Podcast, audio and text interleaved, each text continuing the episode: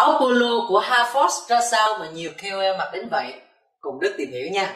Đầu tiên phải nói là mình thực sự mê cái thiết kế hộp và đóng gói của em này. Mở ra thì có thiệp, móc khóa và đặc biệt là mùi thơm ngào ngạt từ giấy thơm nữa. Cả hai đều là áo cô tông nhưng mà có thêm spandex giúp cho độ đàn hồi tốt hơn rất là nhiều. Về cấu trúc áo và đường may thì cũng khá ok, form lên người thì hơi bị fit với body luôn. Mà mình thích chiếc áo đen hơn nên chắc là sẽ tặng ai đó chiếc áo trắng còn lại.